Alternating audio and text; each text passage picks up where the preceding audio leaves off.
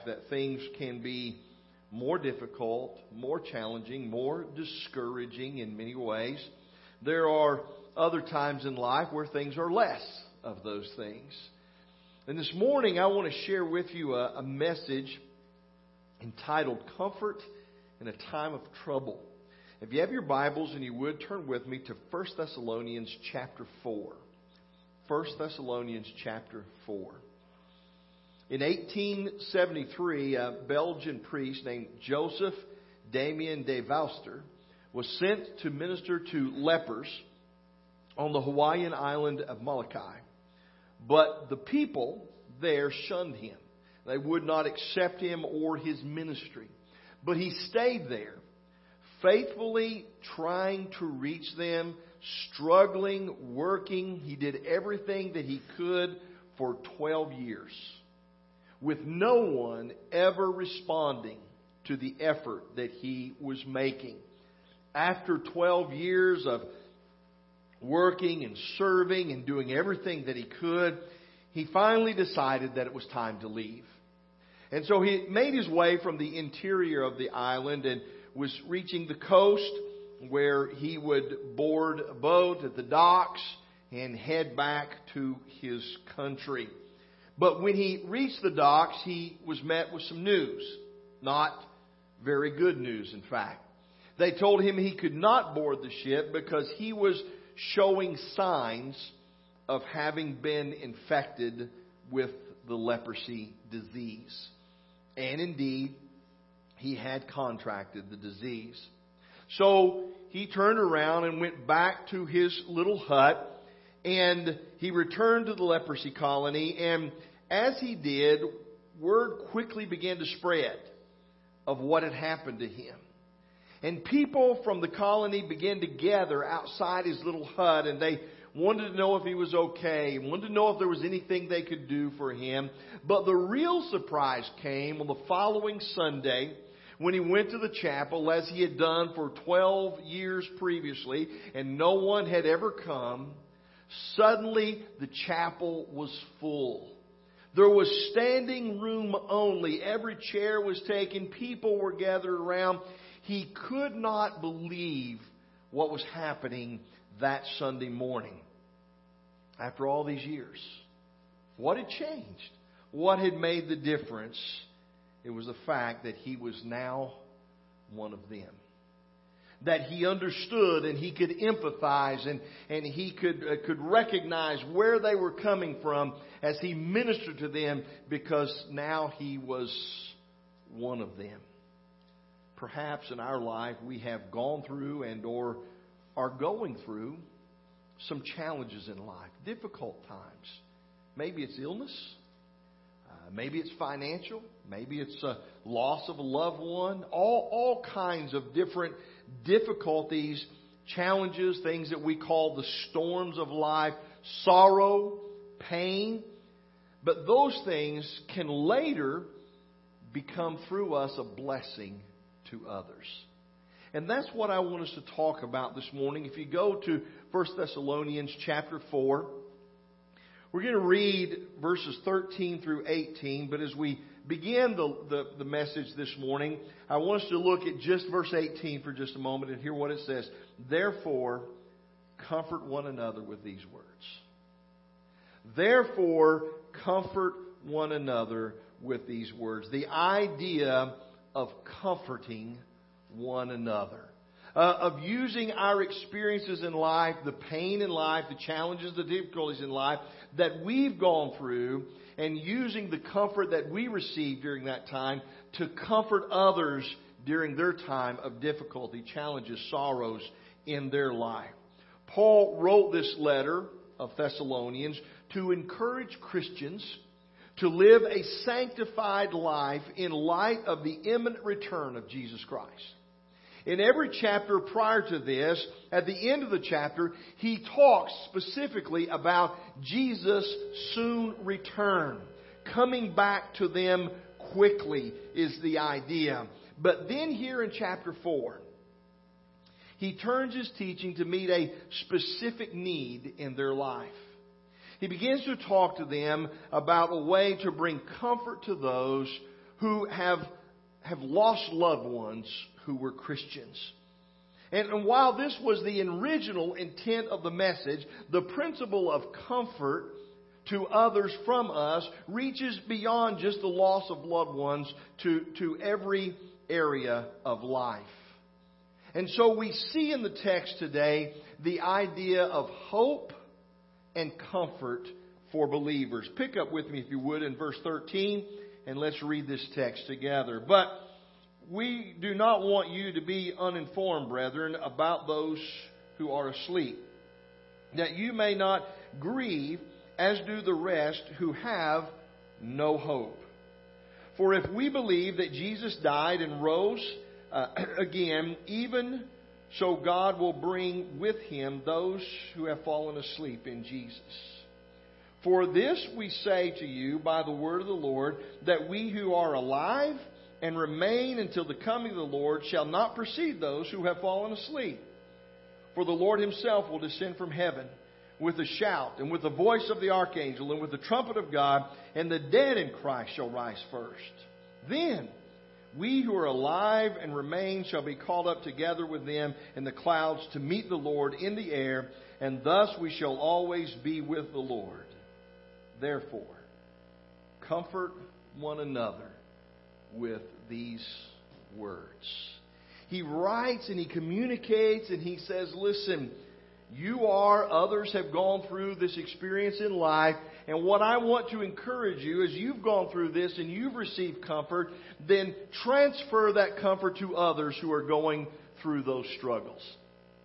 And he specifically instructs us in regards to three areas. The first is this ignorance of death breeds hopelessness. Notice what he said. He said, Listen, we do not want you to be uninformed. We don't want you to be ignorant. We don't want you to misunderstand or not understand not having been taught about death. And so we want to talk to you about death. He says we want to communicate to you uh, about the loss of loved ones and what that means and the reality of that in your life. And so, as he begins to communicate, the first thing he says is if, if people are not informed, if they do not understand, he says they are hopeless. And he uses that term. He says, for, for I don't want you to grieve as those who have no hope. Those who have no hope, they are grieving, they're struggling because there is no future. There is nothing that they see positive that's going to happen down the road. But he says, if you are informed, then he says, you will not grieve as those who have no hope. Now, notice what he did say. He didn't say that you will not grieve. There will be grief. There will be sorrow. There will be pain. The more we love, the greater the sorrow and pain will be. But he said, You will not grieve as those who are hopeless.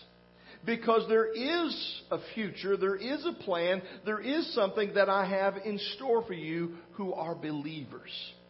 Folks, that's why it's so important this morning that we find people who we love and we care about and make sure that they have a relationship with Jesus Christ. Is because he says, in relationship to this, there is a truth that we're going to see that knowing Christ makes all the difference in the world. We do not want you to be uninformed, he says. We don't want you to grieve as those who have no hope. And then he goes on to say this the gospel makes hope real. The gospel makes the hope of the future a real and legitimate thing. Notice what he said as we continue in that text, verse 14. For if we believe that Jesus died and rose again, even so God will bring with him those who have fallen asleep in Jesus. He says the gospel makes hope a real thing. He says, even though we're going to mourn, even though we're going to grieve, even though there's going to be sorrow, there's going to be pain, if we believe, here's where it begins, if we believe that Jesus is the Son of God and He is Lord and Master of our life, then he says, when God returns, He's going to bring with Him those who have fallen asleep in Him. That means believers. That's why it's so critical that we make sure that those that we love and we care about know Christ as Lord and Savior because in that there is hope for the future. There is the return of the saints. Did you hear that in the passage? He said, He's going to bring with Him those who have fallen asleep in Christ. Those who are believers, who are deceased, those who are believers, who are gone, who are dead, he said, when he comes back, they're going to return with him. They're coming with him when we hear that shout and when we hear the voice of the archangel. He's going to be accompanied with all the believers who, who throughout history, who were children of God, who have died in Christ. He said, they're coming with him. They're going to return. The second thing he says is there will be a resurrection of the body of the departed believers. Notice what he says as we continue in that text and how he communicates that truth for us. He says this. He says, For this we say to you by the word of the Lord, that we who are alive and remain uh, until the coming of the Lord shall not precede those who have fallen. For the Lord himself will descend from heaven with the shout of an archangel, with the voice, uh, I mean, with the shout, with the voice of the archangel and the trumpet of God, and the dead in Christ shall rise first. There's the resurrection of those believers who have gone on before us, the bodily resurrection. As they return, he said, in that return, there will be a resurrection of their bodies. And so we see, see the return of the saints, we see the resurrection of their bodies, and then he says, This is wonderful. He says, Then there's the rapture of the believers. He says, Then we shall be called up by the Lord to join them. He said, There's, there's going to be this rapture. And the believers who are here when Christ returns, they're going to be called up together. He said they're going to join them in the air. And he says, in relationship to that, that, that we must understand that, that not only is there this, this return, not only is there this resurrection and this rapture, but then he says this there's going to be a reunion. We're going to be gathered together again with those believers who've gone on before us. Those who have passed out of this life into eternity in Christ Jesus. He says, when God returns, if we remain here, he says, we will not precede them, but we will join them. And when those bodily resurrections occur, then it doesn't matter what state they're in or where they are, or where they've been, or any of those things. He said they're going to be resurrected, we're going to be raptured, and we're going to be reunited. That's the hope. That, that, that brings us comfort. That says to us that while, yes, we are apart now, while those that we love are gone from our presence, there will be a day if they are believers and we are believers and we have a relationship with Jesus Christ and we've accepted His mercy and His grace and His forgiveness and His love, He says we're going to be reunited with those who have left us bodily. And there will be a reunion that will take place that will bring great, great joy, great, great happiness, great, great satisfaction to our hearts. And He says, I don't want you to be uninformed about this. I, I want you to understand all about this because understanding this gives you hope. Understanding this says to you, there is a day that there will be a reunion. There is a day that there will be a rejoining of our lives with those who have gone on before us if they were in Christ when they went before us. And if we are in Christ when He returns. And that's why believing and the relationship with Jesus is so important, is because it gives us a hope for the future that others do not have. I do not want you to grieve as those who have no hope. we have hope because we have Jesus. We have hope because we have a future, and that produces a present comfort. Our hearts are comforted because we know that there's a day coming that if we remain faithful to Him and those who have gone before us died in Him, that there will be a day of reunion. And so while that day is in the future, it gives us comfort in the present. It encourages our hearts today to know that there will be a day of reunion. That there will be a day of seeing others again and loving again and, and embracing again. And, and so he says we need to be comforted. And then the final thing he says is this comfort one another. The comfort that God offers comes from each other. He has allowed us to go through these experiences in life. He has allowed us to encounter these things in life, and He has comforted us in those things so that we can comfort one another. It is our ministry, it is our responsibility to take the struggles and the challenges and the difficulties of this life and to be comforted in that in the Lord and then comfort others with that. That we don't go through those things for no reason. We don't go through, through those things with no purpose behind it. He says, when you experience those things, then turn around in the comfort that you've received and comfort others. And so he says, comfort one another. So when we go through things in life, maybe someone's here today that's gone through a divorce. And through that divorce, they experienced comfort. And they know someone that's going through a divorce, and they have a responsibility to comfort them with the comfort that they experienced when they went through that. Maybe someone here is, is, is lost the job. And they've struggled with the loss of that job. Oftentimes, we our identity is tied up in, in our job and our work, and they've really struggled with that. But through that, they receive comfort. And they know someone else has lost a job. And he says, take that comfort and go comfort them. Go, go give them some encouragement. Go help them. Maybe it's sickness. Maybe it's someone facing cancer. Maybe it's you, you can put anything in the list. And he says, if you've gone through that, then, then whatever helped you get through that, ever how you were comforted through that, ever how you made it past that in your life, he says, when you see someone else going through those same struggles, he says, go take the experience that you had and comfort them with that. Comfort one another with these words with these experiences in life. And so, so I ask you this morning are we comforting other people? Are we taking the time through, through the experiences that we have gone through in life and the challenges and things that we face? Are we taking time to reach out to others and comfort them with the comfort that we've received? Comfort one another when you reach the end of your life when I reach the end of my life, how will people remember us? Will they remember us as people who cared, people who comforted, people who reached out to help others when they were going through struggles and difficulties in life? One morning in 1888, Alfred awoke to read his own obituary in the paper. Now, that'd be kind of a shock. The obituary was printed as a result of a journalistic error, for you see, it was Alfred's brother who had died, and the reporter had carelessly reported the death of the wrong brother. And so Alfred woke up, and, and his obituary was in the paper.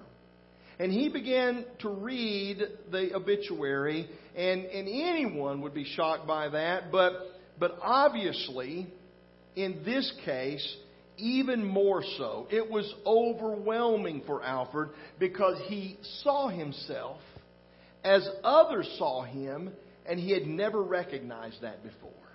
He had never realized just exactly how people looked at him in life.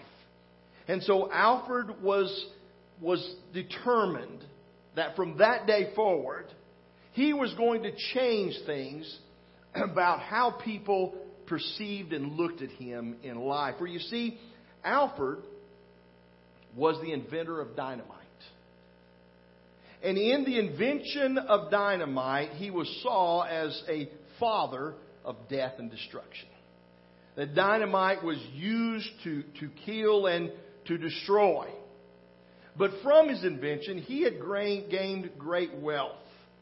And, and with that wealth, he determined that he was going to make a difference. And so, in his last will and testament, he set up an endowment that would give a prize annually to others so that they would look at him differently in life. He established this endowment and these annual prizes for outstanding contributions in physics, in chemistry, in medicine, in literature, and in peace.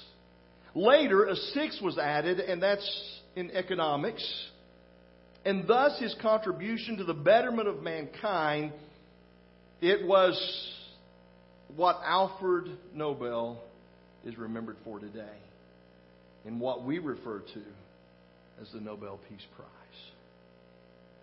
But Alfred wanted to be remembered for something better than just inventing or creating something that would destroy and take life. And he's remembered for the good that he has done in regards to this prize that he established. So I ask you again this morning what will you and I be remembered for? When our life comes to an end, what will people say about our contribution? To, to their life, to others' lives, to those around us, will we be remembered for those who cared, those who comforted, those that were used by God to touch others' lives?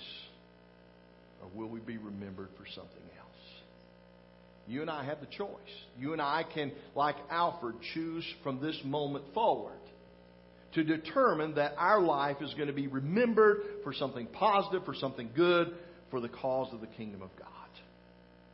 If that's not where your life is today, then as we prepare for the invitation this morning, we have an opportunity to make some choices, to do things differently in our life from this moment forward, to choose, to make a decision that our life is going to count for something and will be remembered for caring, for comforting, for making a difference in people's lives. So, as we prepare to sing, I don't know how many times I have to say, as we prepare to sing, come on, come on.